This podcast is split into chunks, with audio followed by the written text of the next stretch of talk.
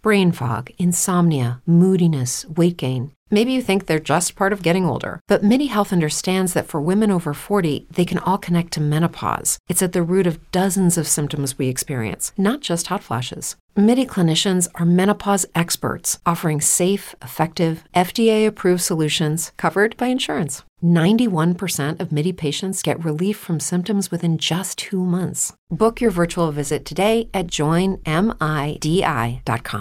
With Lucky Land slots, you can get lucky just about anywhere. Dearly beloved, we are gathered here today to. Has anyone seen the bride and groom? Sorry, sorry, we're here. We were getting lucky in the limo and we lost track of time. No, Lucky Land Casino, with cash prizes that add up quicker than a guest registry. In that case, I pronounce you lucky. Play for free at LuckyLandSlots.com. Daily bonuses are waiting. No purchase necessary. Void where prohibited by law. 18 plus. Terms and conditions apply. See website for details. Hi, this is Molly. and Cody, and this is our Little bit. Okay, so we couldn't not pop into the feed this week. I know we said we're not going to. We're going to give you something this Friday, which is um, actually current case. But speaking of current cases and updates, this is there's a reason we don't do current true crime.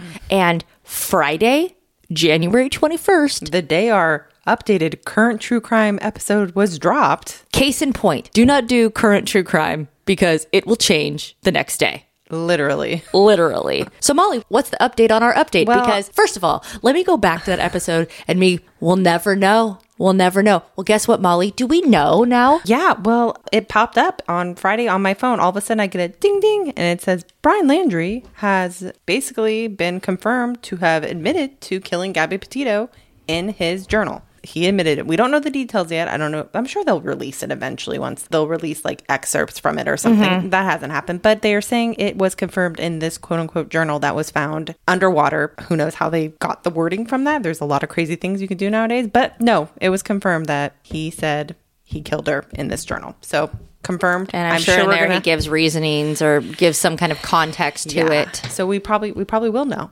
Mm-hmm. Yeah. One so, day. no, Cody, you're wrong. Sit down. Seriously, me and Molly were texting each other. Our episode had posted, and here we go. FBI confirms. I was like, you have got to be kidding me.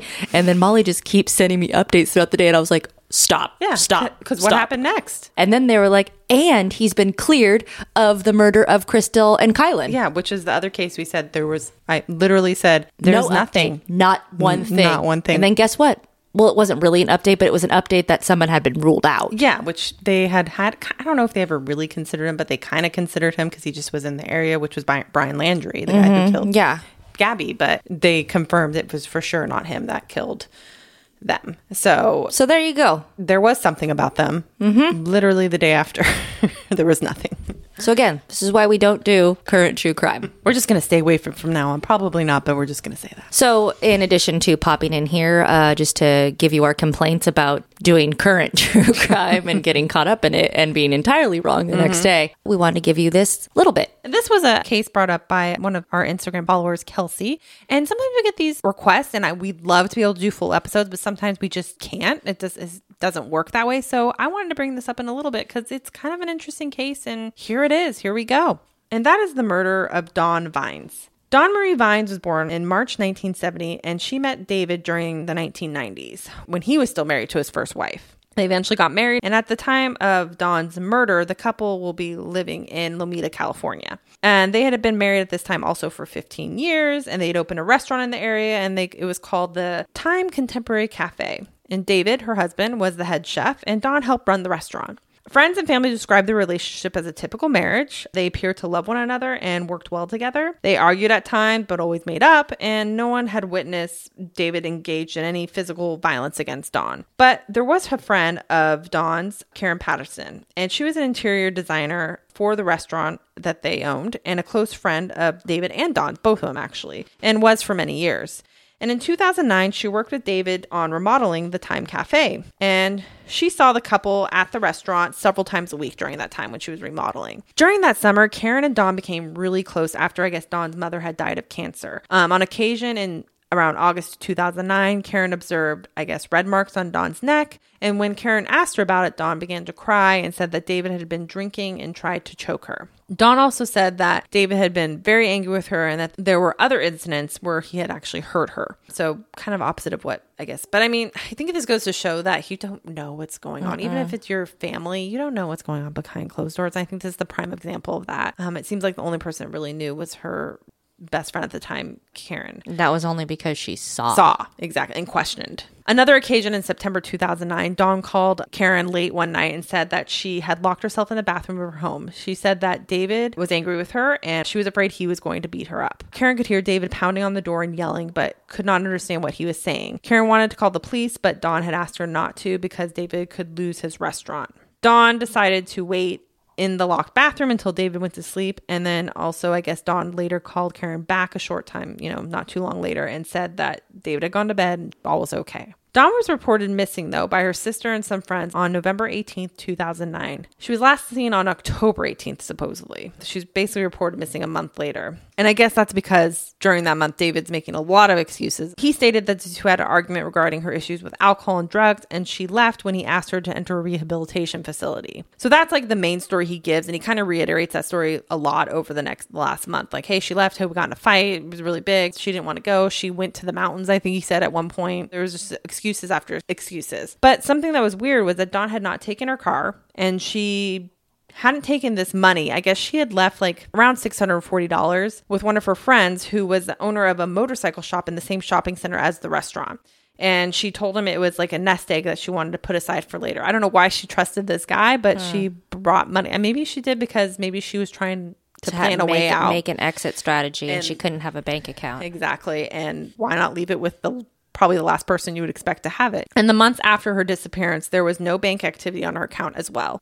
David's behavior kind of began to look suspicious. I guess he started dating a woman named Kathy Galvin, who was a waitress at his restaurant. And soon after they started dating, she moved in with him into the same house that he used to share with Dawn. That's always suspicious. I mean, So quickly so, after. I mean, it's so yeah. It's just, that's always just weird. Like I don't get these guys that like do these things and think like no, no one's gonna look like hey that's odd. Like on? why? It's like hmm, that's a little quick. By February 2011, the authorities considered David a suspect in the murder of his wife. He had put out many conflicting stories, and he had actually confessed to his daughter Jacqueline of the murder, which in turn she had told the police about. Yeah, so one day he's driving in his car with his daughter Jacqueline and just says, Hey, she's never coming back. This is what happened. And I'll get to what exactly he says what happened that night, but that's what she said. When police approached him, David actually took off in his car with Kathy inside the vehicle. And after a while, he finally stopped and then he jumped off the Rancho Palos Verdes cliff in California in an attempt to kill himself.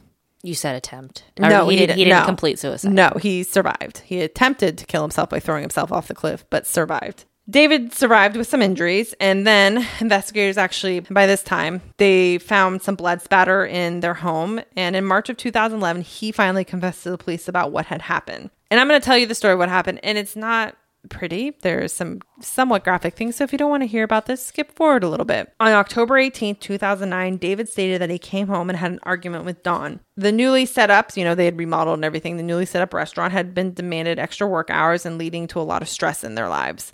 He also believed that Dawn was stealing from the restaurant, which made him really upset. During the argument, David forced her onto the floor and wrapped her hands and feet. He also duct taped over her mouth before going to sleep and just like left her in the living room. So he duct tape, I believe, duct taped her hands and feet, and then he duct taped her mouth and went to bed, left her in there. When he woke up the following day, according to David, Dawn had choked and died. He claims he didn't mean to kill her. That wasn't what he was trying to do.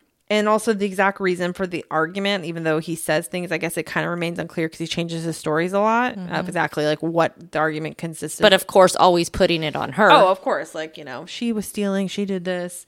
Maybe she was skimming a little bit so that she could have that little nest egg for It's herself possible. to escape him. Yeah. After that, David said that he placed her body face down in a 55 gallon drum with boiling water. He told the police, I just slowly cooked her, and I ended up cooking her for four days. Then he took some of her remains, mixed it with some other trash at the restaurant, and poured it into a grease pit at his restaurant establishment. He discarded some of the other remains in a dumpster behind the restaurant. Davis said that he kept Dawn's skull and jawbone at his mother's home, but a search turned up nothing there. In an earlier confession, he also told police that he placed her body in a garbage bag, drove it to a dumpster at the restaurant, disposed in the remains in that way. So, two different conflicting stories. David's daughter Jacqueline and his girlfriend Kathy testified that he did admit to killing Dawn, but claimed it was an accident when he admitted to them. Karen, Dawn's best friend, testified that David was abusive towards his wife, which seemed like was a very mm-hmm. true statement. A friend of David's, a man named Todd, testified that David told him he would kill Dawn for stealing from him. David also said that Jacqueline, his daughter, texted one of Dawn's friends from her phone after the disappearance to make it look like she was still alive. So his daughter, I guess, helped out in that way. I don't know. In September 2012, a jury convicted 49 year old David of a second degree murder after about five hours of deliberation. During his sentencing in March 2013, David claimed that he did not cook his wife. He said that he didn't remember confessing to the police while recovering from his injuries. So he's saying he was injured and he didn't remember these confessions because he was still recovering. Mm-hmm. He said, I was hallucinating. I had no idea I had undergone two major surgeries. I don't remember meeting these guys except for one time in my driveway. Of course, he was still sentenced to 15 years to life behind bars.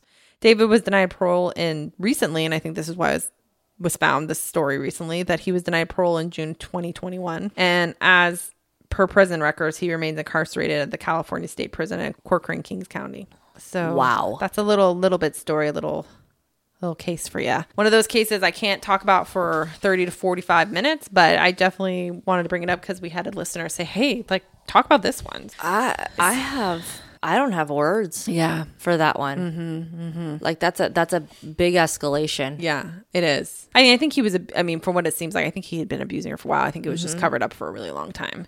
But eh, the thing is, is that like okay, well, it, it was an accident that I killed her, but it's not an accident how you went to go dispose of the body, no matter what way you did it. And it's not an accident when you leave your wife overnight duct taped together, thinking Right. that that's okay.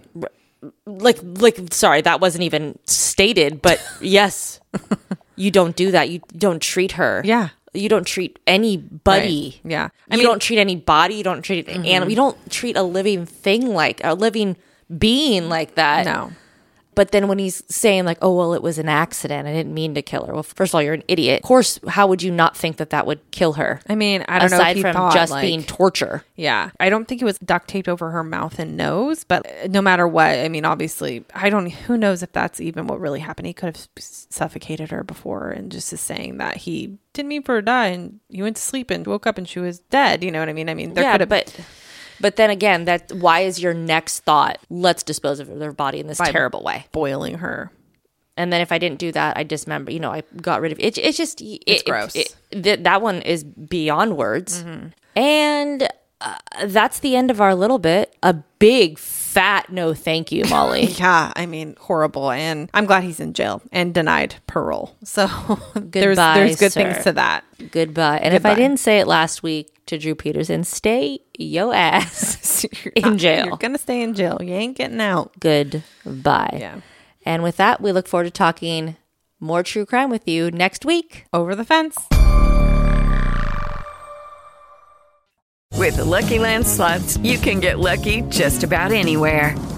This is your captain speaking. Uh, we've got clear runway and the weather's fine, but we're just going to circle up here a while and uh, get lucky. No, no, nothing like that. It's just these cash prizes add up quick. So I suggest you sit back, keep your tray table upright, and start getting lucky. Play for free at LuckyLandSlots.com. Are you feeling lucky? No purchase necessary. Void where prohibited by law. 18 plus terms and conditions apply. See website for details.